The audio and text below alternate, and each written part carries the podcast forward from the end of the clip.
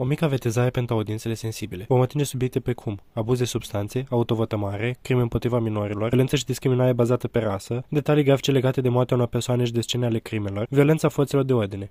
Dacă sunteți sensibili la lista mai sus menționată, e în regulă, puteți sări peste acest episod și vă așteptăm la următoarele. Conținutul la în vedere surse sigure, precum interviuri, cărți, videoclipuri, declarații, dar conține opinii și impresii personale, așa că discreția ascultătorului este necesară și e recomandat. Conținutul prezentat nu este recomandat copiilor. Conținutul are scop educativ, iar respectul și susținerea noastră se îndreaptă înspre cei care suferă sau suferit de pe urma tragediei. Nu conține sfaturi legale avizate, iar pentru astfel de informații este necesară consultarea unui specialist. Luați-vă pisica, cana cu cei sau cafea și hai să deslușim misterul.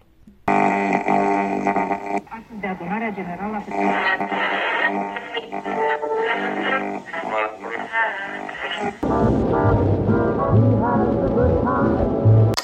Întrerupem acest program pentru un anunț important. În această toamnă, cuplul criminal Pric și Câlț și-au acuit mustățile și suflecat lăbuțele pentru a vă aduce un nou sezon din crime, pisici și cafea. Sezonul 2 vine cu o nouă aventură pisicească în lumea True Crime. Să ciulim urechile la ce au pregătit pentru acest episod. În acest episod ne întoarcem în New Orleans, care de data aceasta a fost devastat de un criminal în serie neidentificat. În anii 1918 și 1919, ucigașul cunoscut sub numele de X-Men a lăsat orașul în spaimă pe ritmul de jazz. La conțenica săptămânii, vorbim despre sezonul 2 și 3 din serialul American Horror Story, tema acestei luni. Hai să începem.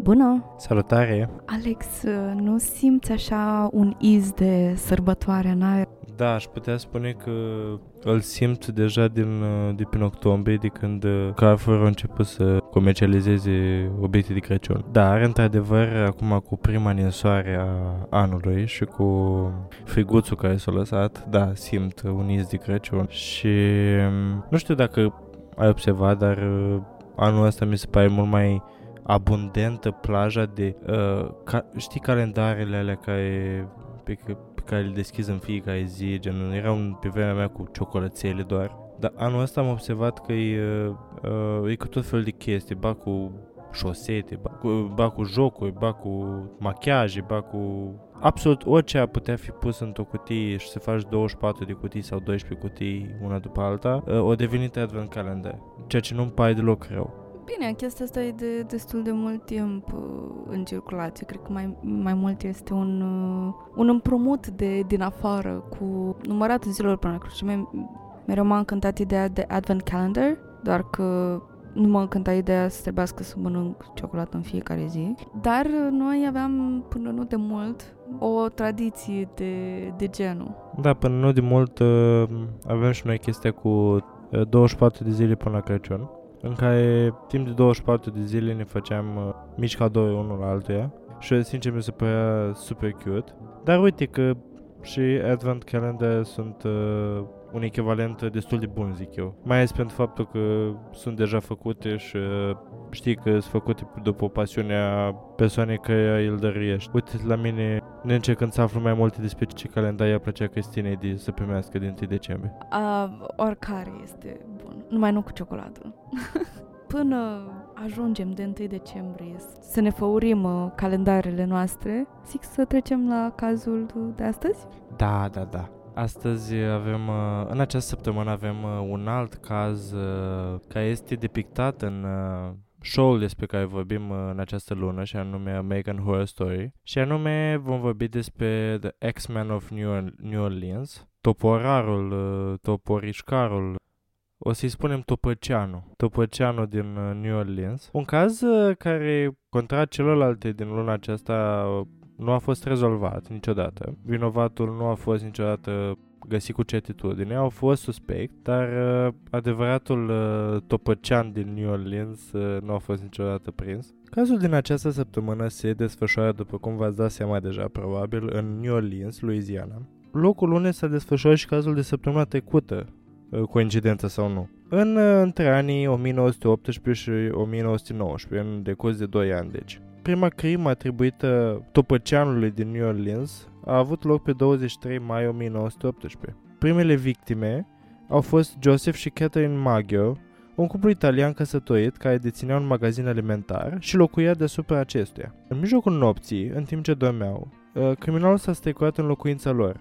A pătuns prin ușa din spate, făcând o mică gaură în panoul ușii și a tăiat gâtul ambilor soți în timp ce dormeau. Acum uh, vom intra așa din pâine în uh, niște detalii mai grafice legate de scena crimei, pentru că modul în care opera Topăceanu era unul uh, distinctiv. După cum ziceam, a pătuns pe ușa din spate și gâtul ambilor soți au fost tăiate în timp ce dormeau. Rana lui Catherine era atât de adâncă încât capul i-a fost aproape complet separat de restul corpului. Dar Topăceanu nu s-a oprit aici. A găsit un topor în propria lor locuință și a lovit pe amândoi de mai multe ori. Unii cred că acesta s-a întors în mod intenționat la locul crimei pentru a schimba arma și a face investigația mai dificilă, în timp ce alții cred că criminalul do- dorea doar să continue să se distreze. Corpurile au fost descoperite la aproximativ 4.30 dimineața de frații lui Joseph, Jake și Andrew. Cu toate că locuiau în apropiere, frații nu au auzit nimic în timpul atacului, descoperindu-i pe cei doi doar atunci când au auzit gemete două ore mai târziu. Frații au sunat imediat la poliție și la ambulanță, dar a fost prea târziu pentru Joseph, care a murit în câteva minute. La locul crimei, poliția a găsit haine înmuiate în sânge, lăsate în mod deliberat de criminal. De asemenea, au găsit toporul și briciul folosite în atac, ambele având urme de sânge. A fost evident că criminalul a încercat să se ascundă, dar nu și-a ascuns și hainele, sugerând că, pe de altă parte, doreau să, dorea să fie găsite. Un aspect distinctiv și sadic al acestui caz este faptul că Criminalul intra în casele victimelor și folosea armele lor pentru a-i ucide, în special topoarele lor acestora de unde și denumirea de The X-Men. Toprăceanul. Poliția a continuat investigația, descoperind locul prin care criminalul a pătruns, spărgând ușa. Cu toate că se pare că acesta a vrut să rămână neidentificat, dar a lăsat dovezi semnificative în urma sa. Cu toate acestea, nimic nu fusese furat, nimic nu fusese devastat în apartament. Părea că această persoană intrase cu intenția de a ucide pe cei doi. Poliția s-a străduit să găsească un motiv pentru acest omor. În mod evident, nu era vorba despre o tentativă de jaf gone wrong, Uh,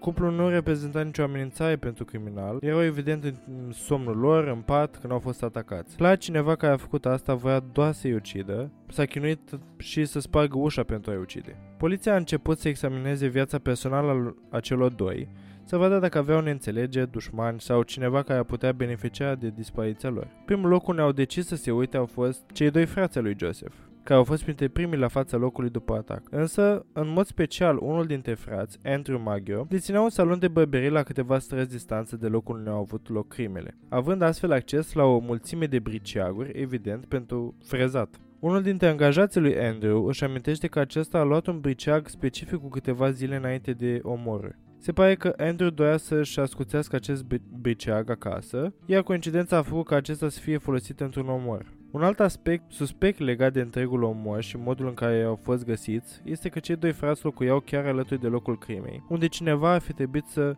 lovească uh, cuplul în patul lor, uh, care na, probabil au strigat au, și au făcut mult zgomot. Cu toate acestea, niciunul dintre ei nu s-a trezit, chiar dacă erau în apartamentul de alături. Singurul lucru care i-a trezit pe frați au fost gemetele, două ore mai târziu, iar acele gemete veneau doar de la Joseph Maggio, deoarece soția sa era deja decedată. Ca să nu mai spunem că Joseph Maggio era deja lovit în cap cu toporul. Cum au fost gemetele mai puternice decât atacul în sine? Evident, poliția a ridicat această întrebare lui Andrew Maggio, spunându-i că este foarte suspect și că trebuie să explice de ce nu s-a trezit în timpul atacului. Aici mi se pare așa super ciudat. I-a ridicat această întrebare. A întrebat, de ce n-ai auzit strigătele, Andrew? Pentru că nu le-am auzit. Ah, ok, ok, am înțeles. E- ești liber, poți pleca. În același timp, omul meu dormea.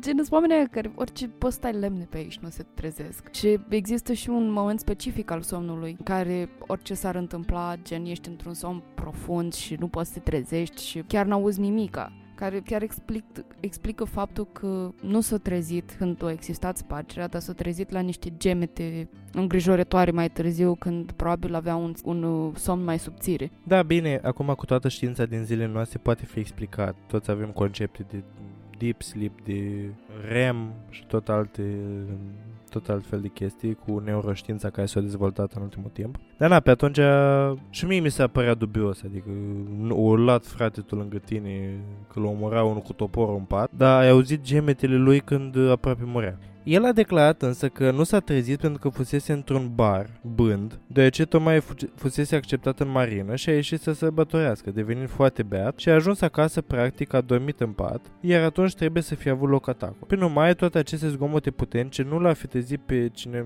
nu a fi trezit pe cineva atât de intoxicat. Cu toate acestea, la 4.30 dimineața s-a trezit pentru a bea apă și atunci a auzit zgomotele. Cine după o noapte de băută, Dumnezeu să-l ierte, se trezește la 4 jumate dimineața ca să bea un pahar cu apă? Nu zic, hidratarea este foarte importantă, dar să te trezești după probabil o oră, două de somn, mi se pare total neplauzibil. Măi, alcoolul deshidratează celulele din corp și mă gândesc că după o noapte în care consumat uh, o anumită cantitate de alcool și a început să te afecteze psihomotor, cred că există din două una, intri în deep sleep, în acea, acel somn profund Uh, și apoi îți face set la o bucată de noapte sau rău și vrei să bei o gură de apă și eu știu, I don't know. Deci, de ce ești așa de suspicios în privința lui? Nu știu, pentru că experiența mea de rar băutor mi-a spus că de obicei când stau foarte târziu și mai și beau, mai ales dacă nu am serviciu la ora diminea- dimineața la ora 6-7, mă trezesc odată cu prânzul. Și chiar dacă nu mă trezesc odată cu prânzul, dacă mă trezesc la 8-9, na, e 8-9, nu este ora 4 noaptea, asta e clar. Dar, na, în fine, poliția nu avea dovezi concrete că Andrew a făcut asta. Toate suspiciunile erau în jurul lui, dar nu a fost arestat și unele aspecte puteau fi interpretate diferit.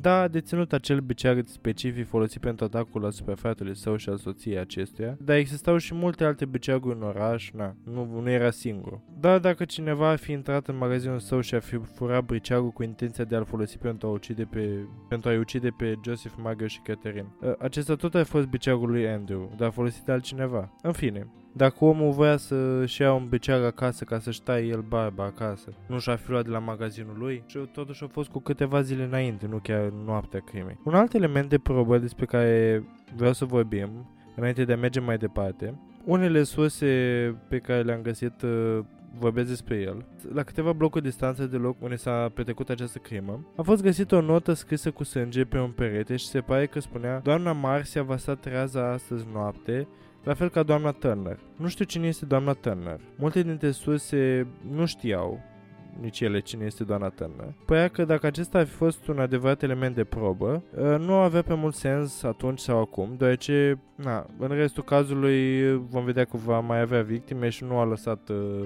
note cu sânge. Și acesta fiind un caz destul de faimos, mai ales că criminalul nu a fost niciodată găsit, uh, s-au adăugat destul de multe povești pe margine. Poate că s-a tăiat un tip și o scris uh, random cu două blocuri mai încolo chestia asta. Așadar, cu lipsa de dovezi pentru a-l acuza sau chiar aresta pe Andrew Maggio pentru omorul propriului său frate, au fost nevoiți să lase să plece și au continuat să caute indicii și să caute diferiți suspecți, dar nu a durat mult până când au avut un alt caz de rezolvat. Puțin peste o lună după primele crime, pe 27 iunie 1918, Topăceanu a revendicat încă două victime, de data aceasta fiind vorba despre un bărbat numit Louis Bessemer și amanta sa Harriet Lou. Cum ar fi dacă un jurnalist uh, puțin mai slăbuț cu duhul în România ar asculta episodul ăsta și ar asuma că într-adevăr Topărceanu a fost un criminal în serie în New Orleans? Ar fi foarte amuzant. Da, detalii cu tremurătoare despre viața lui George Topăceanu, uh, scriitor,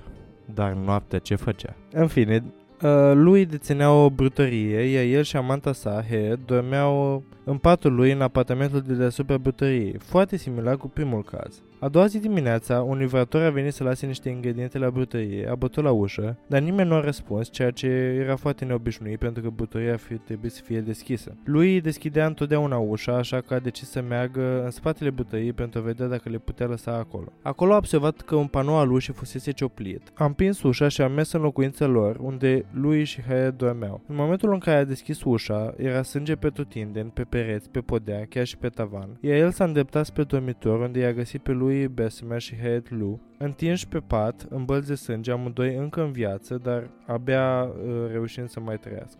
Aveau nevoie urgentă de ajutor, altfel nu aveau cum să supraviețuiască. Ambulanța și poliția au fost chemate, lui și Harriet au fost transportați la spital, iar în timp ce poliția începea să-i cerceteze apartamentul, au găsit un topor acoperit cu sânge în baie, aparținând tot lui lui Bessemer. Din nou, Topăceanu folosise a- arma victimelor împotriva lor. Între timp, la spital, atât lui cât și Harriet au fost tratați. Rănile lui lui erau mult mai puțin severe decât cele ale lui Harriet, care era inconștientă. Avea nevoie de mult tratament, multe operații, așa că avea să dureze ceva timp până când avea să poată povesti poliției. Totuși a reușit să vorbească cu lui aproape imediat, dar, din păcate, acesta nu avea să fie de mai ajutor pentru investigație, de aceea a spus că erau ambii în somn când au fost atacați. S-a trezit în timp ce era atacat, dar doar pentru a-l vedea pe atacator fugind și nu a reușit să vadă bine fața sau ceva de genul. Tot ce a spus lui Bessemer a fost că era o figură întunecată și amenințătoare. Poliția nu avea pe multe indicii. După cum am menționat anterior, lui s-a recuperat complet de rănile sale și a devenit primul supraviețuitor al,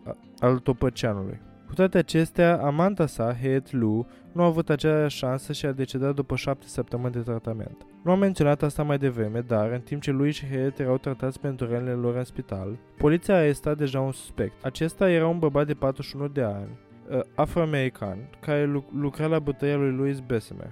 Cred că este foarte important uh, să menționăm că este de culoare, deoarece singurul motiv pentru care poliția l-a arestat pe acest bărbat, cel puțin așa au dat ei ca motiv, era că lucra la bătăia lui lui. Era aproape de el, știa unde va fi tot timpul, știa că îl putea ataca în mijlocul nopții, dar nu au arestat niciun alt angajat al lui lui, nici muncitorii albi, nici muncitorii italieni, doar pe acest bărbat de culoare. Era o perioadă foarte rasistă, iar asta nu a fost nimic mai mult decât o acțiune rasistă. Plus faptul că lui a spus că l-a atacat o persoană cu fața întunecată. Dude, era noapte și probabil putea ceva pe față ca să nu fi văzut. Nu e ca și cum noaptea toți avem fețele luminoase.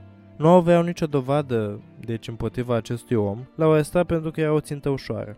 L-au ținut pentru o vreme fără nicio dovadă, probabil încercau să găsească dovezi împotriva lui și au crezut că vor incrimina acest om uh, doar pentru că e de culoare. Cu toate acestea, nu au putut găsi nicio dovadă, pentru că acest om era evident nevinovat, așa că au fost nevoiți să le libereze. Totuși, Harriet Lu, înainte de a deceda în cele șapte săptămâni de tratament, era într-o stare de conștiință schimbătoare, ba era inconștientă în timpul intervenției chirurgicale și uneori era trează, când poliția venea și o interoga. Șirul evenimentelor descris de ea a fost inițial foarte confuz. Ea susținea că atacatorul era un om de rasă mixtă, folosind un termen rasist în acest sens, pe care nu-l vom uh, enunța. Apoi și-a schimbat părerea, a decis că atacatorul era de fapt chiar lui Bessemer însuși. Ea i-a spus poliției că lui era un spion german. El nu i spusese niciodată asta, dar cumva ea s-a prins. A realizat că era un spion german și l-a confruntat cu acest lucru, iar atunci el a încercat să o atace cu toporul și apoi s-a atacat pe el însuși cu toporul pentru a acoperi crima. Poliția a decis să investigheze această teorie și au găsit câteva dovezi, doar câteva scrisori în diferite limbi europene în casa lui lui. Acesta a fost arestat, dar a fost eliberat foarte repede și polițiștii care l-au arestat pentru a fi spion german au fost de fapt retrogradați pentru că au făcut o treabă de cacao, deoarece, na, evident, nu era un spion german și acuzația aceasta era foarte gravă pe atunci. Vorbim despre perioada interbelică, când a fi spion nu prea era privit bine. Mai că el era italian, n-avea treabă. După această întorsătură, poliția a încercat din nou să obțină mai multe, informa- mai multe dovezi împotriva lui lui. Voiau doar pe cineva pe care să-l închidă pentru asta, pentru a părea că își făceau treaba, iar după ce Harriet a decedat, poliția a decis să-l aresteze pentru crimă, deoarece acum Harriet era moartă. Înainte a fost tentativă de omor, dar imediat ce a decedat l-au arestat. A petrecut de fapt 9 luni în închisoare înainte să fie achitat. A fost găsit nevinovat de omor după ce inițial fusese găsit vinovat. Dar, da, după aceea, nimeni altcineva nu a fost arestat, nu s-au găsit alte indicii, nu s-au găsit alți suspecți, așa că acum poliția se confrunta cu atacurile înfiorătoare ale Topăceanului, fără să găsească pe nimeni vinovat. Puțin peste o lună după aceasta a avut loc al treilea atac, la 5 august 1918. De data aceasta, victima a fost o femeie însăcinată, singură. Cele dinainte au fost cupluri. Ea, Anna Schneider, în vârstă de 28 de ani, era în luna 8 de sacină, iar soțul ei a venit acasă de la serviciu într-o zi și a găsit-o întinsă pe patul lor acoperită în sânge. Literalmente, se spune că era atât de plină de sânge încât soțul ei nici nu știa ce era în neregulă, nici măcar nu știa de unde să înceapă să examineze rănile. A sunat imediat la ambulanță și au mers direct la spital. Fața ei fusese bătută foarte brutal, cu multe răni și lipsindu-i dinți, căpătând și tăieturi pe scalp. Ana a fost tratată pentru aceste răni și, printr-un fel de miracol, după două zile a născut o fetiță sănătoasă. Ea însă și-a supraviețuit atacului și a povestit poliției că nu l-a văzut cu adevărat pe atacatorul ei. A fost atacată în timp ce dormea, iar când s-a trezit, a văzut doar o figură întunecată și amenințătoare părăsind camera. Deși topăceanul din New Orleans părea să folosească toporul propriilor victime împotriva lor, nu pare să fi fost așa în cazul atacului asupra Anei. Pare mai degrabă că a fost atacată cu lampa de pe noptieră. A fost bătută în continuu cu ea, părând că această persoană a intrat în casă și a găsit tot ce putea să lovească. Prefera cuțitele, dar dacă găsea un briceag sau orice altceva, folosea. Dacă nu găsea un topor, folosea lampa de, de pe noptieră. După atacul asupra Anei, poliția a fost împățită în funcție de ceea ce credeau despre aceste atacuri. Unii îl conectau pe același atacator pentru toate cele trei, spunând că este aceeași persoană care a făcut toate acestea, deci erau foarte asemănătoare, în timp ce alți ofici- ofițieri încercau încă să explice că acestea erau crime diferite comise de oameni diferiți. Astfel, mulți polițiști încă credeau că primul atac fusese realizat de Andrew Maggio și că acesta, deoarece și că acesta de acum era un alt atacator, deoarece folosea o armă diferită. În această etapă a cazului, un bărbat numit James Gleason a fost arestat, pe de altă parte a fost eliberat la doar câteva zile după arestul său. Cred că motivul pentru care James Gleason a fost arestat este pentru că a fost văzut de un polițist afară în oraș și când l-a văzut a fugit. Și evident asta e foarte suspicios. Na, nu fugi de poliție decât dacă ești vinovat de ceva și nu vei ca poliția să te vadă. Aici mi-aduc aminte de o poveste pe care mi-a spus tata când era mic. Și anume că era pe vremea comunismului, când na, nu prea avea voie să stai seara în parcuri și așa. Și dintr-o dată vine miliția prin parc. Și ei, na, era un grup de tineri și când văd miliția încep să fugă. Milițai, milițienii, uh, milițienii după ei. Și îl prinde pe, nu știu dacă pe taică sau pe un prieten de lui și începe să-l bată. Și uh, în timp ce îl bătea, îl întreabă, de ce fugeai, mă? Și taică mă sau tipul care era acolo, mă întreba, dar da, tu de cine, dar tu, da, tu de cine fugărei? și a început și poliția să râdă și bine, nu a fost nimeni acuzat de crimă. Dar în ceea ce privește pe James, nu s-au găsit prea multe dovezi pentru ca el să fie topăceanul. Gleason a fost, a spus în timpul interogatorului că motivul pentru care a fugit de poliție în ziua respectivă a fost pentru că fusese și el în închisoare toată viața aproape și a învățat pur și simplu să se teamă de poliție. Era aproape un reflex al său să fugă, pentru că simțea că va fi arestat și dus din nou la închisoare. Dar na, totuși, faptul că au fugit mi se pare tot că înseamnă că ai ceva de ascuns. Poate nu chimili topăceanului, dar na, poate că avea și el o mână reală. Oricum, nu au găsit nicio dovadă împotriva lui și a fost lăsat liber să facă ce voia el. Dar următorul atac al topăceanului a venit foarte repede după ultimul, la doar 5 zile mai târziu, la 10 august 1918, în primele ore ale dimineții. Pauline și Mary Brunner au fost trezite de zgomote venind din camera unchiului lor. Au intrat să descopere că unchiul, Joseph Ramana, era înghesuit pe podea într-o paltă de sânge după ce fusese atacat la cap cu un topor. Unele surse chiar spun că fetele au fost martori la faptul că la fuga atacatorului de la locul crimei. Acum nu știu cât de adevărat este acest lucru, dar fetele au deschis presupusul atacator care fugea de la locul crimei ca fiind un bărbat cu ten închis, solid, care putea un costum întunecat și o pălărie ciudată. Așadar, conform relatărilor lor, această persoană umbla să omoare oameni într-un costum. Din nou, un topor a fost găsit în grădina din spate proprietății, iar un panou de la ușă fusese cioplit, pentru că cineva să poate intra. Joseph Romano, în vârstă de 80 ceva de ani, s-a luptat cu rane timp de două zile, însă în cele din urmă a decedat la spital. La acest moment, poliția nu a putut nega că aceste atacuri erau probabil conectate, pentru că erau prea multe asemănări. Panoul cioplit din ușă, toporul găsit pe peluza din fața casei, totul era prea similar pentru a nu fi aceeași persoană. Așa că au decis să facă public faptul că îl caută pe cel care făcea asta. Era pe toate ziarele și așa mai departe, poliția și intensifica securitatea, avea oameni care patrulau zi și noapte, oameni pe colțurile străzilor, Toată lumea știa că poliția făcea multe pentru a, gă- a o găsi pe această persoană și a fost destul de dificil pentru Topăcean să mai atace. Din cauza isteriei legate de acest caz, mulți membri ai publicului spuneau povești false, observau fals prezența lui uh, Topăceanu și făceau apelul la poliție. Poliția ajungea, dar nu găsea pe nimeni. Practic, în acest punct, cred că criminalul și-a dat seama cât de atent era poliția și cât de puțin probabil a fost să scape cu o astfel de crimă în acea perioadă, așa că s-a retras și a așteptat ca poliția să renunțe. De fapt, el a așteptat un an întreg și, evident, până atunci, era mai puțină securitate în jur. Nu mai avusese loc omucideri aleatoare timp de 9 luni, așa că poliția a început să se creadă că au rezolvat cazul și că criminalul renunțase sau ceva de genul. Dar nu, el a lovit din nou la data de 10 martie 1919. Un vecin al familiei uh, uh, Cortimiglia uh, nu știu dacă pronunț corect în italiană, a auzit țipele venind de la casa lor și a legat pe stradă să verifice. Acesta nu a intrat niciodată în casă, dar a găsit-o pe Rose, Rose Cat- Catimiglia, mama familiei, tărându-se în hol cu sânge pe cap și, și ținându-și copilul mort în brațe. Mary, în vârstă de 2 ani, a fost ucisă în brațele mamei sale. Deci, Rose și Mary zăceau pe pat, dormeau, iar acest atacator a intrat și a lovit copilul doar o dată în gât, ucigându-o instantaneu.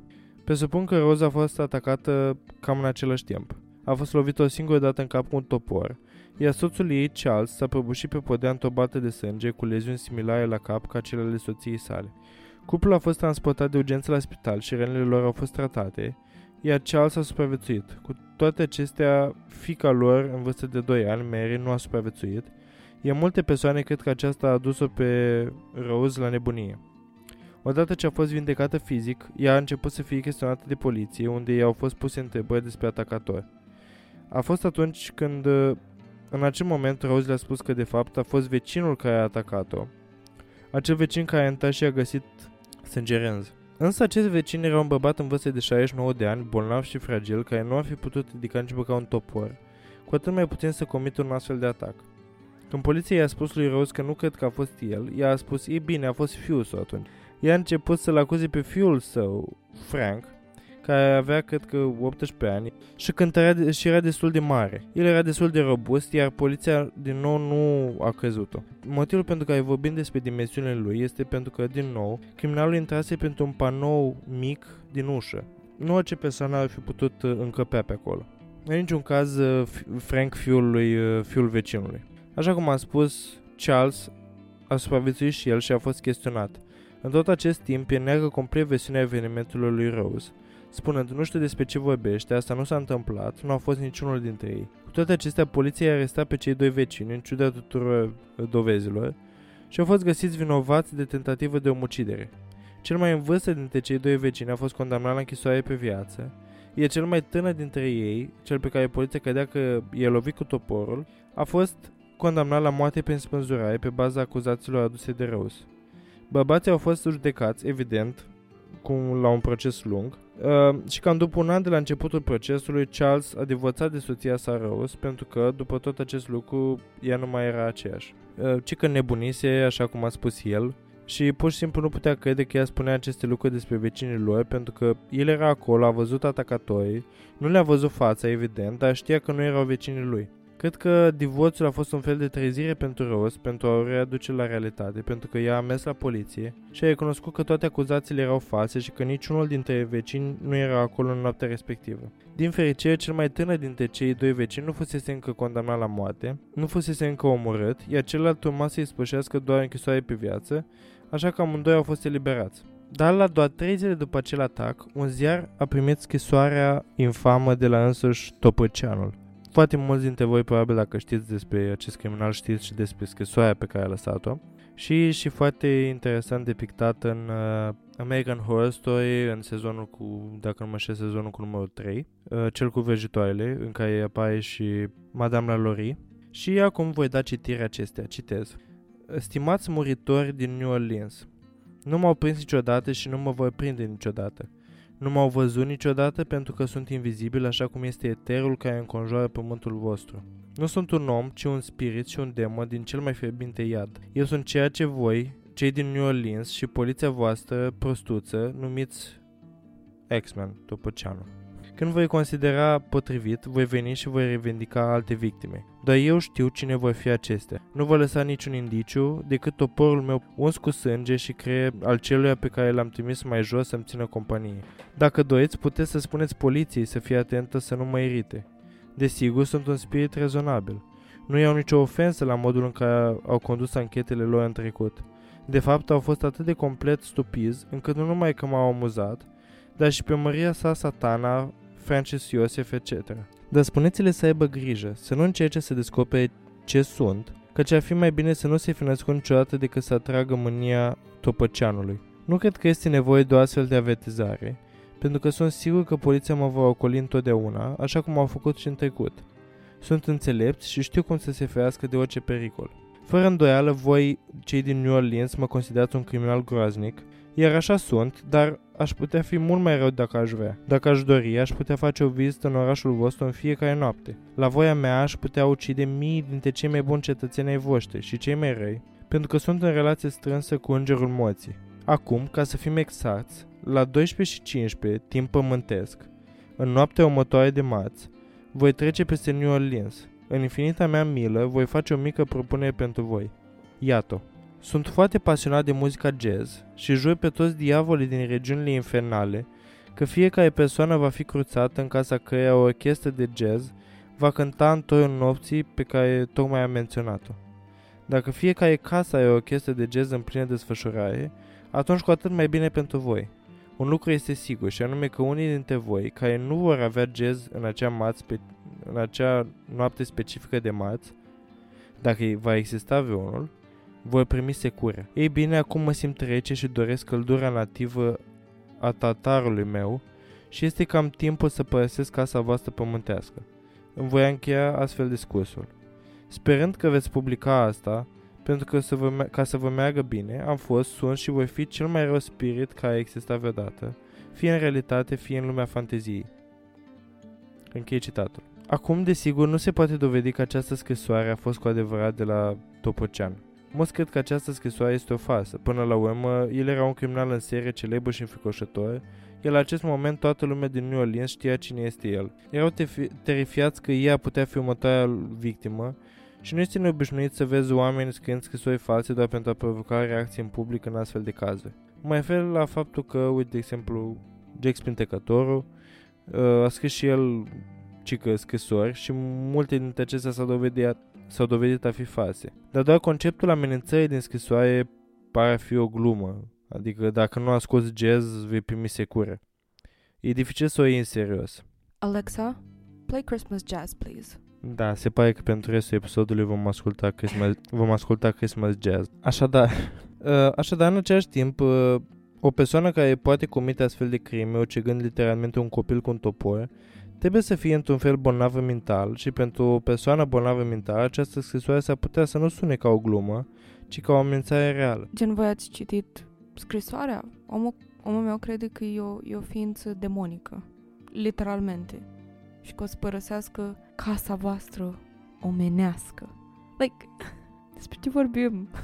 E la un alt nivel de loony această figură, acest topârcean. Dar, uh, ca să fim sinceri, le-a indus oarecum frică și cetățenilor din New Orleans și toți au urmat oarecum instrucțiunile sale.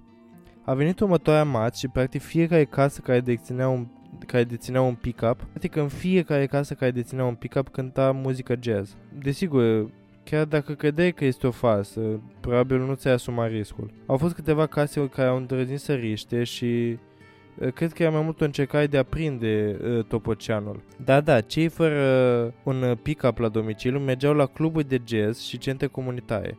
Practic fiecare formație de jazz din New Orleans a fost rezervată pentru acea noapte, iar pe 19 martie 1919 nu a avut loc niciun atac din partea topoceanului. De fapt, nu au mai fost atacuri timp de luni de zile. Cum ar fi fost asta ca să trimită scrisoarea de fapt o trupă de jazz din oraș? Păi tu îți dai seama cât de mult au făcut acest, această scrisoare pentru comunitatea artiștilor de jazz din New Orleans? It's amazing!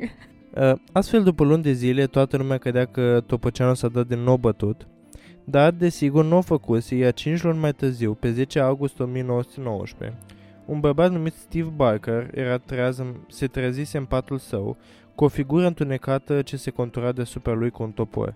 Literalmente, imediat ce ochii lui Steve s-au deschis, a fost lovit de acest topor, așa că n-au reușit să vadă nimic. Apoi a fost uh, trimis în inconștiență timp de câteva ore. Când în cele din urmă s-a trezit, a realizat că simțea o durere puternică și a reușit să se tărească din casa lui în casa unui vecin de peste drum. Odată ajuns acolo, a leșinat trebuie să folosit tot restul energiei sale. Acest vecin l-a găsit pe Steve afară, a reușit să cheme o ambulanță și să-l ducă la spital, dar când poliția a venit să-l întrebe, Steve nu și-a amintea nimic. În mod evident, loviturile la cap trebuie să-l făcut să nu și amintească absolut nimic. Nici măcar nu și amintea că fusese atacat. Nu știa că fusese atacat cu un topor. Poliția mai mult a, te- a teoretizat că a fost atacat cu un topor, deoarece se potrivea cu celelalte atacuri, dar Steve a suferit de fapt unele dintre cele mai grave leziuni din întreaga, din întreaga poveste. Cranul său era complet spart, se pare că îi se vedea și creierul pe locuri. Așa cum s-a întâmplat și cu celelalte atacuri ale topăceanului, casa lui Steve fusese spată cu grijă, panoul de jos al ușii fusese cioplit din ușă și nu fusese furat nimic din casa sa, ceea ce părea a fi un semn distinctiv al atacurilor. Următorul atac a avut loc din nou foarte repede după acesta, doar 3 săptămâni mai târziu, în septembrie. Sarah Lauman, în vârstă de 19 ani, a fost atacată de somn după ce X-Men a intrat în casa ei printr-o fereastră deschisă. Acest atac a lăsat-o pe Sarah inconștientă pentru câteva ore până când vecinii au intrat în cele din urmă și au găsit-o în stare aproape de moarte. Părea că fusese lovită destul de rău, îi lipseau mulți dinți și capul era acoperit de sânge. Ea a supraviețuit trenul ei, totuși nu putea spune prea multe poliției pentru că era dormită când a început atacul și inconștientă când s-a terminat, deci nu a văzut nimic. Ca și în celelalte atacuri, un topor a fost găsit în cutea din fața casei lui Sarah. Cu toate acestea, există un îndoiel cu privire la acest atac în particular, deoarece criminalul nu a pătruns prin ușa din spate, ci s-a lăsat să intre prin fereastra deschisă. Poate că a văzut pur și simplu o fereastră deschisă și a gândit că este mai ușor să intre așa, decât să stea să cioplească panoul din spatele unei uși. Poate că a decis să schimbe modul obișnuit de operare, sau poate acesta a fost un om care a încercat să copieze modul de operare a topăceanului. Și vom discuta despre asta mai târziu. Ultimul atac al acestuia a avut totuși loc două luni mai târziu. Pe 27 octombrie 1919, Esther Pepitone s-a trezit în miez de noapte auzind zgomote venind din dormitor. Cred că a dormise pe canapea sau ceva de genul, așa că a legat în dormitorul unei soțului ei dormea și stând în ușă a fost martoră a doi bărbați, martora a doi bărbați care fugeau din locul faptei. Acum unele surse spun că ea a văzut doi bărbați, altele spun că a văzut doar unul, dar majoritatea spun că au fost doi așa că vom lua în considerare această variantă. Soțul ei, Mike Pepitone, fusese, fusese atacat, a fost lovit în cap de 18 ori cu un topor, iar camera era plină de sânge când poliția a ajuns la locul faptei. Când au sosit, Mike era deja mort, evident, având 18 lovituri, și nu a avut cum să supraviețuiască. Cu toate acestea, poliția a observat că soția sa, Esther, părea foarte calmă. Nu era isterică, nu era speriată, nu era perfectată că soțul ei tocmai fusese ucis în fața ei. Această agresiune în particular mi se pare puțin ciudată. Vederea doi oameni fugind de la locul crimei, când niciodată înainte nu au fost doi, pare să se potrivească destul de bine cu o crimă inspirată de modul de operare al Topăceanului. De asemenea, niciuna dintre celelalte victime nu a avut atât de multe rând de topor. Celelalte au fost lovite odată sau de două ori, poate de trei ori, dar niciodată de 18 ori.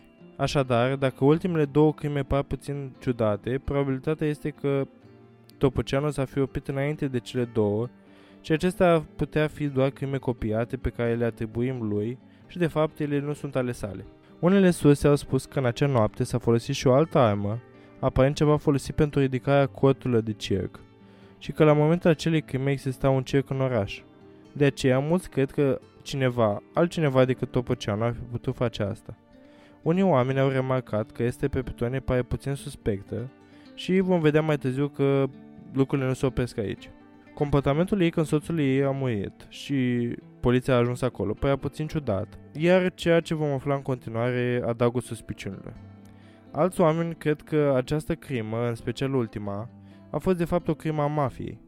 Tatălui Mike, John, fusese un om, ucisese un om în trecut nu se știe prea mult despre asta. Cu toate acestea, se crede că mafia voia răzbunarea asupra familiei și a decis să-l atace. Acest lucru a explicat de ce au fost doi bărbați de data aceea, pentru că fiind o îngrupare atât de închegată, na, nu ar fi de mărare ca a merge în grupă de doi pentru a ataca pe cineva. Și dacă ai fost o crimă a mafiei, poate au luat un topor și l-au folosit pentru a încerca să ascundă adevărata natura crimei și se pare că e opera topăceanului, pentru că la acea vreme erau în toate aceste crime și era un moment perfect să omori pe cineva și să încerci să scap cu asta. Și așa cum am spus mai devreme, a fost lovit de 18 ori, în timp ce celelalte persoane au fost lovite de 2 sau 3 ori. Așa că s-au asigurat că Mike Pepitone a murit de data aceasta, în timp ce Topuceanu nu a făcut niciodată asta. Și aici se ridică întrebarea dacă X-Men voia chiar se preocupa să îi omoare pe oameni sau poate voia doar să atace și să sperie și să lase cu ocazia asta supraviețuitori care să povestească și să, și să își mențină numele în știri. Și e ciudat că nu s-a asigurat niciodată că victimele sale erau moarte. Poate că a fi făcut-o dacă a fi vrut, dar nu s-a întâmplat asta cu mai pe pitone, ceea ce ne face să credem că a fost o crimă, că nu a fost o crimă a Topăceanului. Și dacă asta e adevărat, de ce a încetat X-Men să mai omoare, asta nici poliția nu afla niciodată. nu au avut nicio pistă, evident ADN-ul nu era o chestie pe atunci și nu avea nimic la îndemână. Nu l-au găsit niciodată și nici nu au avut suspecți uh, foarte buni. Uh, așa că poliția s-a uitat uh, în lipsă de alte dovezi la victimele lui uh, Topoceanu și toți păreau să se potrivească un anumit tipar. Păreau să fie toți imigranți italieni sau italo-americani. Și mulți dintre ei aveau afaceri, erau oameni destul de succes. Deci poate că Topoceanu avea un motiv după toate în spatele crimelor sale, poate că era rasist, poate că erau omoruri motivate rasial. Așa că, desigur, asta adună la plaja de teorii, cum că a fi omoruri imitative, omoruri mafiote, motivate rasial, dar acum vom vorbi despre un suspect specific, o persoană numită Joseph Mumphrey. Acum, întreaga situație este puțin confuză și vă, vă voi explica și de ce. Ultimul caz crezut a fi al topăceanului a fost cel al lui Mike. Soția sa, Esther, l-a găsit mort, uh, spunând că a văzut doi bărbați fugind de la locul crimei. Ei bine, cam un an mai târziu, Esther s-a mutat la Los Angeles și s-a recăsătorit cu un bărbat, cu un bărbat numit Angelo. La doi ani după moartea primului soț, literalmente în ziua aniversară a doi ani de la moartea lui, cel de-al doilea soț al ei dispare. Nu mult timp după ce de cel de-al doilea soț dispare, un bărbat apare la ușa ei, un bărbat care a făcut afaceri cu cel de-al doilea soț de mai multe ori, și anume Joseph Murphy. Cu toate acestea, nu venea doar să o verifice pe Esther, nu era o vizită drăguță, ci era destul de ostil. A deschis ușa și a cerut lui Esther să-i dea 500 de dolari și toate bijuteriile. Acum ea a fost foarte isteață și nu, nu s-a panicat, a zis bine, lasă-mă să-mi iau bijuteriile.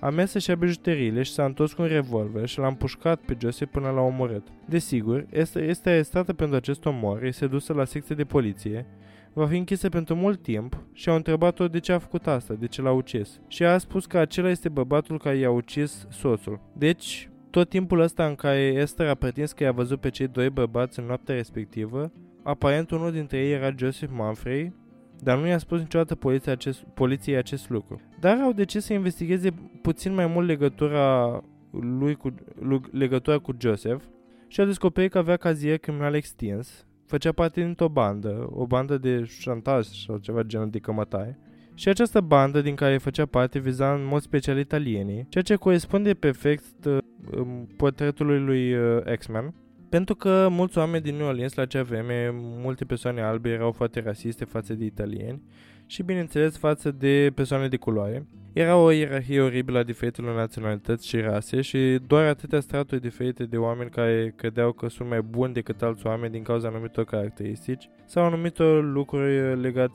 legate de aspectul lor fizic. Era oribil, dar așa cum am spus mai devreme, Joseph avea un cazier criminal foarte lung, a fost în această bandă, a fost în închisoare aproape toată viața lui de adult, iar perioadele în care era liber se potriveau perfect cu omorurile lui X-Men, deși asta este în mai parte singura probă pe care oamenii o au împotriva lui Joseph și este foarte circumstanțială.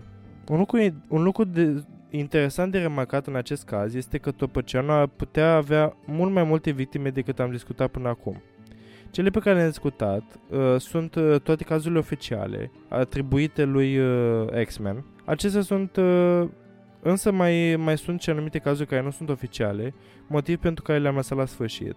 Uh, cu toate acestea, mulți cred că el a comis și aceste crime și ele ar putea fi o altă legătură cu Joseph Mumfrey. Acestea au avut loc în 1910 și 1911, cu aproape 10 ani înainte, iar unele dintre ele și la începutul anului 1912. Apoi, ă, perioada în care ă, Manfrey era, a fost liber. Apoi, în 1912, Manfrey a fost închis timp de 7 ani până în 1918 și apoi a fost eliberat și întâmplător în aceeași perioadă au început și omorurile lui Topăceanu. Aceste omoruri sunt cu adevărat cele mai confuze lucruri pe care, despre care s-a vorbit vreodată și astfel între 1910 și 1912, 5 sau 6 proprietari de afaceri italieni diferiți au fost uciși în circunstanțe diferite. Unii au fost bătuți, alții, alții împușcați, unii au fost uciși în circunstanțe necunoscute. Este vorba despre o grupă foarte specifică de oameni, proprietari de afaceri italieni. Și vreau să precizez că nu erau prea mulți proprietari de afaceri italieni la acea vreme în New Orleans, uh, așa cum am spus datorită ierarhiei sociale și altor chestii. Uh, toți albi erau în vârf, și erau cei mai bogați și italienii și persoanele de culoare erau la baza ierarhiei. Dar uh, italienii începeau să se ridice în acea perioadă și construiau imperii pentru ei înșiși, era momentul când începeau să-și găsească locul în New Orleans. Și așa cum am mai spus, la acea vreme, oamenii de acolo erau foarte rasiști, aproape uh, cu toți care nu erau albi, orice persoană diferită, orice persoană care nu era de acolo inițial nu le plăcea. Astfel, dacă erai chiar alb, dar erai uh, francez, să zicem, tot în aceeași oală cădeai. Uh, acești imigranți italieni veneau și o făceau, făceau lucrurile mai bine decât o făceau uh, cei de acolo. Erau mai deștepți, munceau mai mult, își munce- începeau propriile afaceri, construiau propriile imperii, deveneau cetățeni de succes, iar oamenii albi nu agreau asta pentru că părea că le lua fața. Și astfel cri- au început crimele motivate de ură. Unele dintre ele sunt considerate a fi omoruri mafiote, altele sunt considerate a fi dispute personale, explicate cu adevărat de o ceată cu un prieten sau altceva, aceștia omorându-se reciproc. Este un grup foarte specific de oameni care au fost uciși într-un timp atât de scurt și asta este o caracteristică comună și în cazul tuturor victimelor confirmate ale Topăceanului. Să vorbim acum despre ultimul suspect în acest caz. El este un suspect neoficial, așa că nu se vorbește la fel de mult despre el ca despre Joseph sau oricare alt suspect sau teorie, dar mi se pare foarte interesant. Numele său era Jack Bird și a fost arestat în 1947, mult timp după omorurile uh, Topăceanului, deoarece se credea că este responsabil pentru o dublă crimă, iar arma aleasă era un topor. Jake avea peste 50 de ani atunci când a fost acuzat de această dublă crimă în anii 1940, la 20 de ani după, omor, după omorurile din acele timpuri. Poliția l-a dus pe Jake la secție și l-a interogat despre această crimă din anii 40. Atunci, Jake le spune polițiștilor că el este responsabil pentru 44 de crime diferite în viața sa în toată America. Cu toate că nu au confirmat sau infirmat că ar fi The X-Men of New Orleans, el era un adolescent care locuia în New Orleans în acea perioadă de timp. Deci avea conexiune cu zona. Și ceva destul de interesant este că știți ușile alea cioplite prin care nu putea trece un tip mare sau așa, ei bine, poate că un tip de 18 ani, înalt și slăbănog, ar fi putut să treacă. Asta este practic tot ce leagă pe Jake de crimele uh, Topăceanului. Uh, el a recunoscut o mulțime de crime uh, și era și mic de statură, dar asta e cam tot. Totuși, în timpul procesului său pentru dubla crimă pentru care a fost acuzat, a fost găsit vinovat și condamnat la moarte. Atunci când a primit această sentință, s-a ridicat în instanță și a anunțat pe toți cei din acea cameră că vor muri înaintea lui. Evident, i s-a dat o dată la care urma să fie executat și el a spus că toți din acea cameră vor muri înaintea lui. Aproximativ 6 persoane din și 6 persoane din cele aproximativ 10-12 din acea cameră chiar au murit înaintea lui din diferite cauze, naturale, boli și alte afecțiuni. Pe de altă parte, mie personal nu mi se pare așa ceva de wow. Adică, na, probabil aveau persoanele peste 50 de ani. Why not, știi? Adică hipertensiunea își face treaba. Și cam asta a fost uh, întreaga poveste a lui uh, Topăceanu din New Orleans. Uh, în continuare nu nu s-a găsit un vinovat pentru crimele sale și nici nu cred că se va mai găsi. Adică dacă, nu știu, apare unul acum și poliția să aruncă pe el. Deși probabil n-a fi trăit uh, în perioada aia, dar în fine. Uh, cam asta a fost. Acum contemplu la titlurile episodului și chiar mă, mă zbat dacă să numesc episodul Crimele lui Topurceanu sau nu. Should I play into it? I don't know. Sună așa clickbait chestia asta. Uh, mi se pare puțin dirty, dar uh, why not, da. Sunt de acord. Da, de fapt veți vedea, probabil deja ați văzut când ați început episodul dacă ne-am uh, pus la cale decepția. Ok, și acum urmează noua noastră rubrică. Și acum urmează noua noastră rubrică, preferata noastră, de altfel, uh, Cronțănica Săptămânii.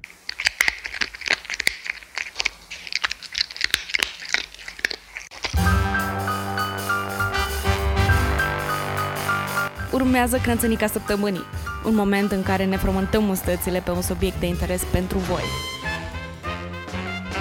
Da, uh, continuăm de data trecută, de când am început. Actually, acum două dăți, în urmă.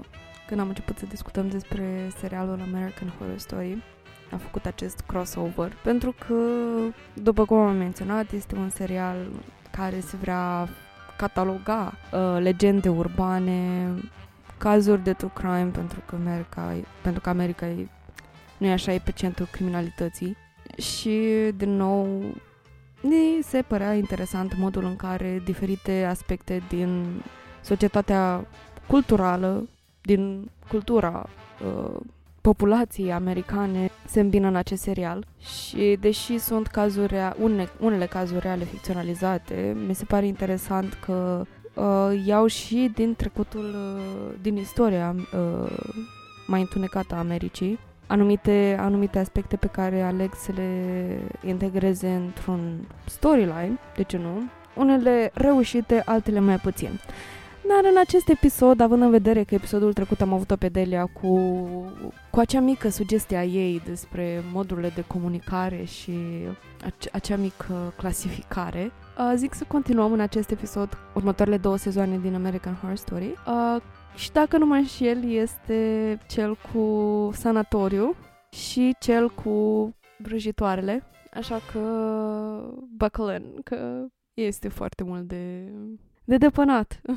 Așa, și avem uh, în uh, cronologia serialului uh, acest, uh, această întreagă intrigă despre un sanatoriu din America, nu știu exact uh, neapărat relevanța statului în care se întâmplă acțiunea, dar uh, ceea ce vrea să atingă acest sezon a fost uh, un discurs foarte interesant despre tratamentul persoanelor cu boli mentale și în special a persoan- lipsa de empatie pentru a conduce aceste cercetări, în a putea ajuta în- într-un mod mai facil persoanele care se luptă cu diverse probleme. Firele narrative sunt destul de diverse prezentate, adică avem, mă refer la acest sanatoriu, care este condus de către un, o parohie. Uh, la conducere avem acest uh, fost comandant prezent uh, medic, specialist în acest uh, sanatoriu și această mână de fier uh, măicuță cu un trecut uh, foarte bogat, fiind la un moment dat uh, lucrătoare sexuală, cu un trecut foarte bogat, care se confruntă și ea cu dilemele prin care cred că trece orice persoană care alege, eu știu, să fie măicuță sau călugăr. Uh, puteți asuma la ce mă refer. Uh, și este acest și acest, uh, uh, desigur, preot tânăr care care este asignat uh, acestei, uh, acestui job să aibă grijă de spiritual de uh, persoanele aflate în, uh, în sanatoriu. Pe de altă parte, avem această... Stai cum o cheamă? Lisa Poltrow? O avem pe Lisa Poltrow, pf, o actriță superbă care își face apariția aproape în fiecare sezon de American Horror Story și mi se pare absolut amazing. She's one of my faves. Uh, pentru că fiecare personaj pe care îl joacă este jucat impecabil, iar cred că chiar uh, strălucește în uh, acest sezon, în care joacă un personaj, uh, o jurnalistă de investigație, care vrea să facă o piesă pe um, modul în care este gestionat acest sanatoriu, interesându-se în mod special, în mod specific de personajul lui Evan Pet- Peters, care trece printr-o experiență, aș putea spune. Nici nu știu cum să o numesc, pentru că nu este foarte clar delimitată și definită această experiență, nici până în final. Dar, în fine, se interes- vrea să se intereseze de psihicul lui, pentru că el pare o persoană foarte sane, foarte cu toate țiglele pe casă, în contrast cu celelalte persoane din uh, sanatoriu care, în mod evident, arată anumite afecțiuni mentale și o interesează în uh, încercarea de a ajunge la el, descoperă că sunt foarte multe nereguli în acest sanatoriu și în final ajunge să intre chiar în miezul problemei. Avem uh, un discurs despre modul în care relațiile de același, între persoanele de același sex sunt văzute în societate, vedem cum uh, familiile acestora sunt afectate, avem și un plot interesant despre doctorul din închisoare, care, de altfel, este inspirat dintr-un, a, din ce am citit, dintr-un comandant uh, popular din al doilea război mondial uh, care era nazist. și uh, cu novice, un novice, o măicuță novice, cred că așa îi se spune, care aparent e anticristul. se întâmplă foarte multe în sezon. De altfel, și mi se pare că unul dintre cele mai bune sezoane până în sezonul 5. Uh, tocmai pentru că e, are, are, are doza perfectă de uh, experimente narrative și recognoscibilitate uh, foarte acută. În sensul că aveam uh, piesa aia Dominic, care câteodată când îmi amintesc îmi intră în cap și, și nu pot să mi-o, să mi-o scot. Da, e unul dintre cele mai interesante sezoane și îmi place cum uh, în unele sezoane mai mult decât în altele, American Horror Story se descurcă foarte bine să depicteze marele eșecuri ale societății noastre. Uh, în acest uh, sezon reușim să depicteze cum uh, bolile mentale au fost tratate ca demonizări și tot felul de alte chestii timp de secole la rând. Și oamenii care au suferit de acestea pur și simplu au fost tra- tratați ca niște animale, le se făceau lobotomii și tot felul de alte chestii și au tratați ca ultimii demoni când de fapt ei erau niște persoane cu boli ca noi toți ceilalți, doar că boala lor era mentală. Munca asta prin care jurnalista intră în acest uh, sanatoriu și practic ajunge și ea să fie parte din uh, acțiune, pentru că la un moment dat aflat asta cred că în primul episod, uh, din cauza că um, ea este lesbiană află cei de la sanatoriu și practic ajunge și ea internat acolo. Și e un comentariu foarte uh, interesant și foarte bine gândit uh, asupra cum tratăm noi uh, în general uh, persoanele. Uh, cu și cum le-am tratat persoanele cu boli mentale și cu așa în trecut.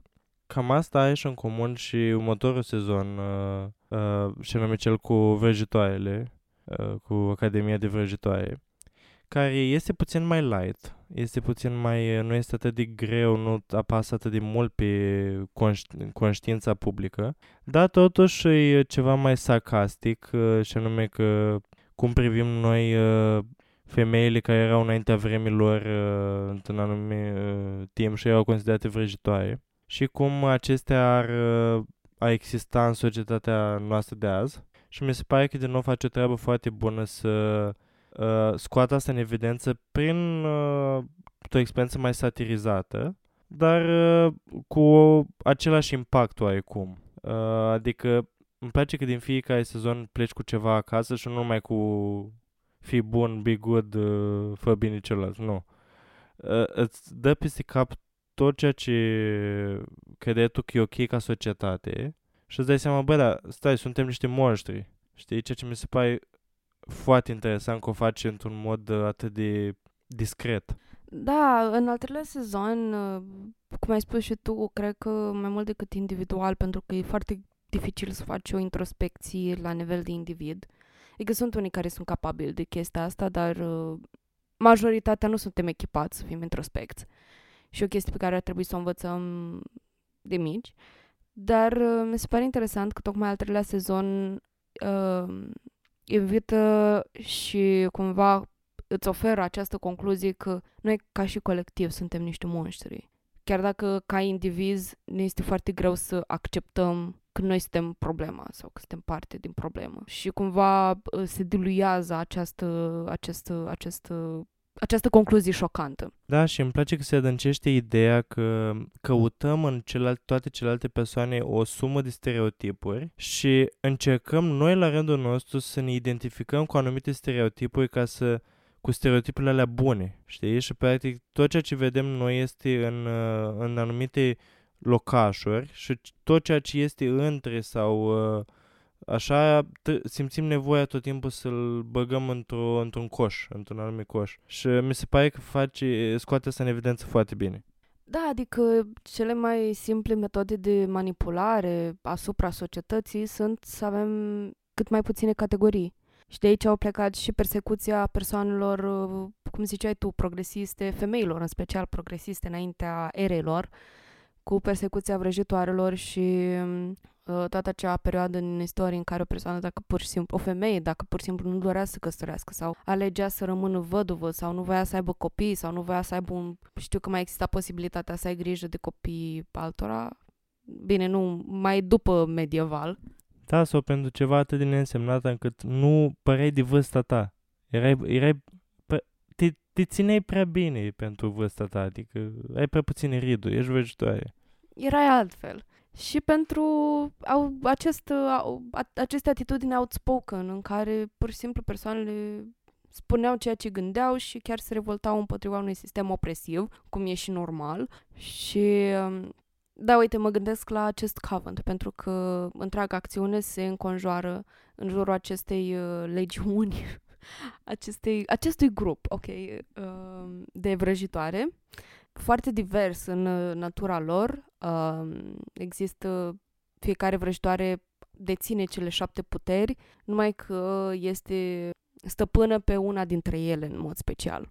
Um, și, în fine, avem o vrăjitoare care este de culoare și are în conflict direct cu personajul care o joacă pe personajul Madame Lalaurie, pentru că, într-un mod ironic, un lucru care mi-a plăcut foarte mult pe care l-a făcut acest sezon este că Madame Lalaurie uh, cumva învie și ajunge să fie sclava uh, acestor uh, vrăjitoare și în special uh, a tipei de culoare care era în, uh, în grupul de vrăjitoare și avem o persoană cu dizabilități, cu sindrom Down, care se descurcă și face niște alegeri în, de uh, autonome de altfel. Uh, și atunci când avem o altă vrăjitoare foarte puternică care orbește și uh, explorează o altă narațiune, un alt mod de a nara experiența unei persoane și, în fine, ai uh, persoana revoltată care, this wild child, uh, care face numai ce vrea ea și foarte outspoken și foarte bratty. Și ascultă Fleetwood Mac. Praise. Uh, și apoi ai persoana care în aparență e docilă, dar totuși dacă o calci pe coadă, uh, don't cross her twice. Uh, și desigur avem în acest uh, sezon aparențe de la uh, Stevie Wonders, uh, de la, din Fleetwood Mac, care au câștigat, au câștigat cu acest sezon, ok? The, show me a better, a funnier, a better season. Nu există. Uh, și din nou, în contrast cu al doilea sezon, uh, locul de acțiune al uh, sezonului ăsta este New Orleans, care este foarte relevant în uh, subiectele pe care le abordează. Adică, după cum ați fost prezenți și în episodul trecut cu Madame Lalaurie și în uh, episodul ăsta cu Topârceanu. um, aceste cazuri s-au întâmplat în New Orleans și este un oraș destul de tulburat, adică New Orleans, are you okay? Vreți să trimitem niște ajutor, gen? Vă descurcați acolo? Uh, un oraș pe care chiar mi-aș dori să-l, să-l vizitez la un moment dat în viață, it's on my bucket list. Dar e foarte relevant pentru că a fost câmpul de luptă pentru foarte multe intrigi uh, politice, tulburări, uh, probleme cauzate de rasismul uh, expus de persoanele din acea zonă sau native din acea zonă, native, impropriu spus native, um, în fine, care se considerau uh, a fi native ale acelei zone și um, categoric mi se pare interesant uh, această, această relevanță a locului acțiunii și la cât de tu- și la cât de tumultoasă ajunge să fie în realitate zona, dar și în, uh, în serial, în sezon.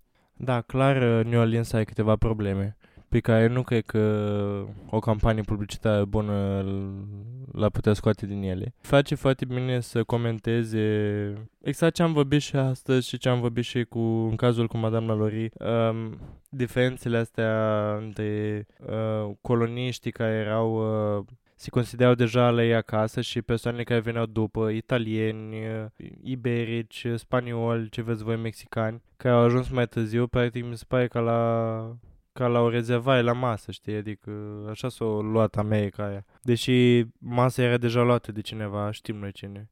Da, despre asta, uite, despre asta s-a putut vorbi și mai mult, dar uh, consider că um, într-un sezon au făcut destule. Și mi se pare într-adevăr și pedeapsa pe care a primit-o Madame la Lori să fie sclavă unor persoane de culoare. Mi s-a părut super uh, thoughtful, foarte...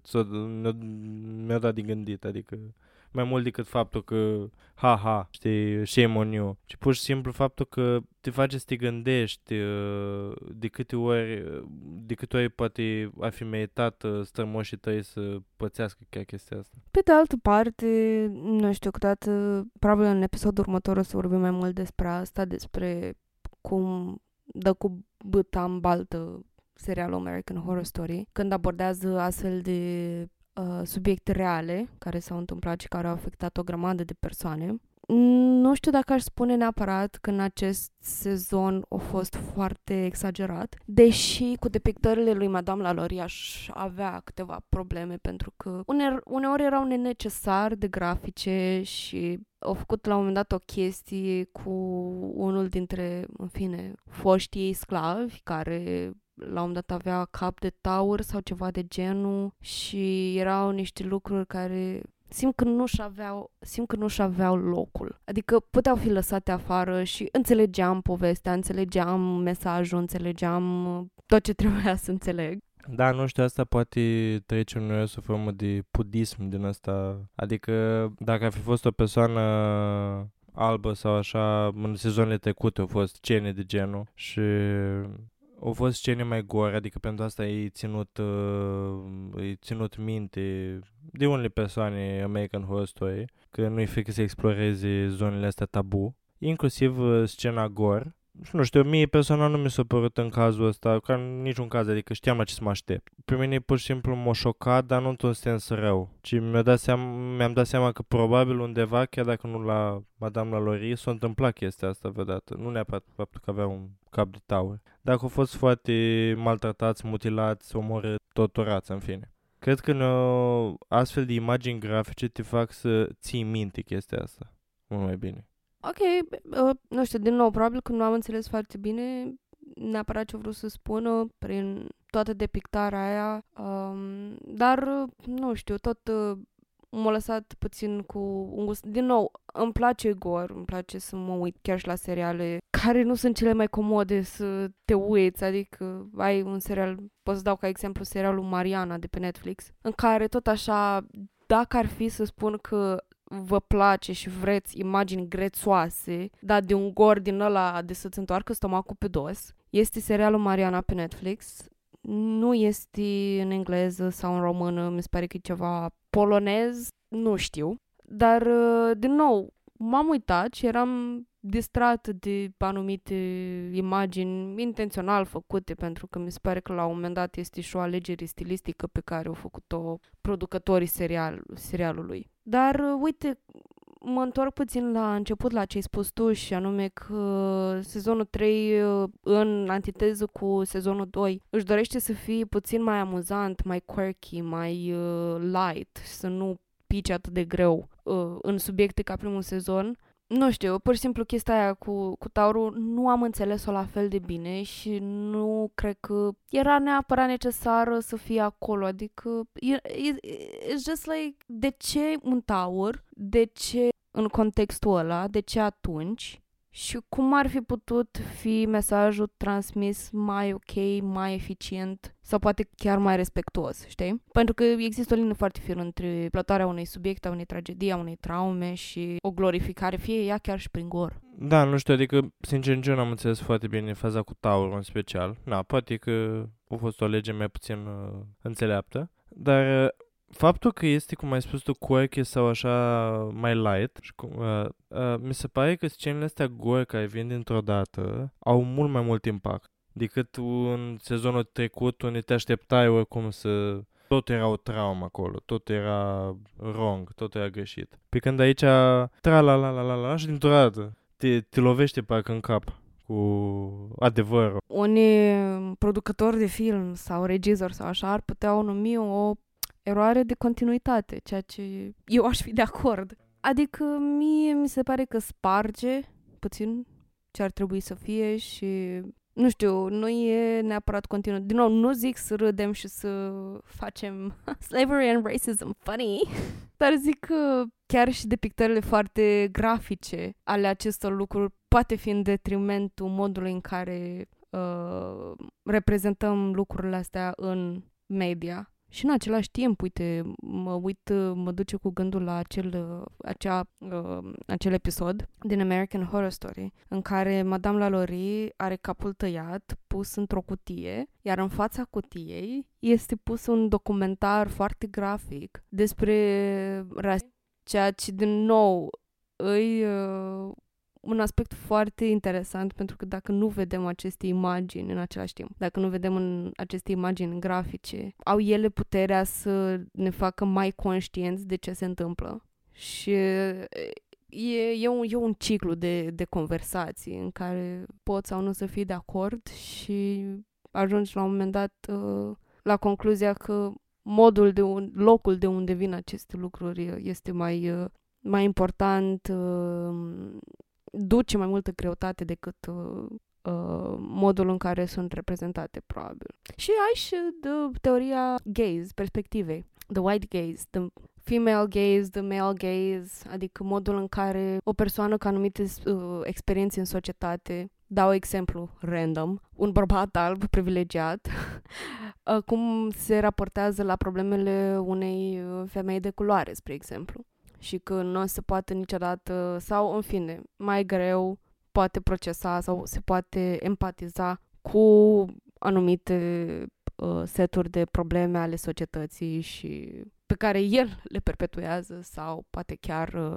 nu este conștient de ele pentru că societatea este construită astfel încât să-i fie um, de folos. Astea fiind spuse, cred că pachetul de cronțenele pe, acest, uh, pe această săptămână s-a cam terminat.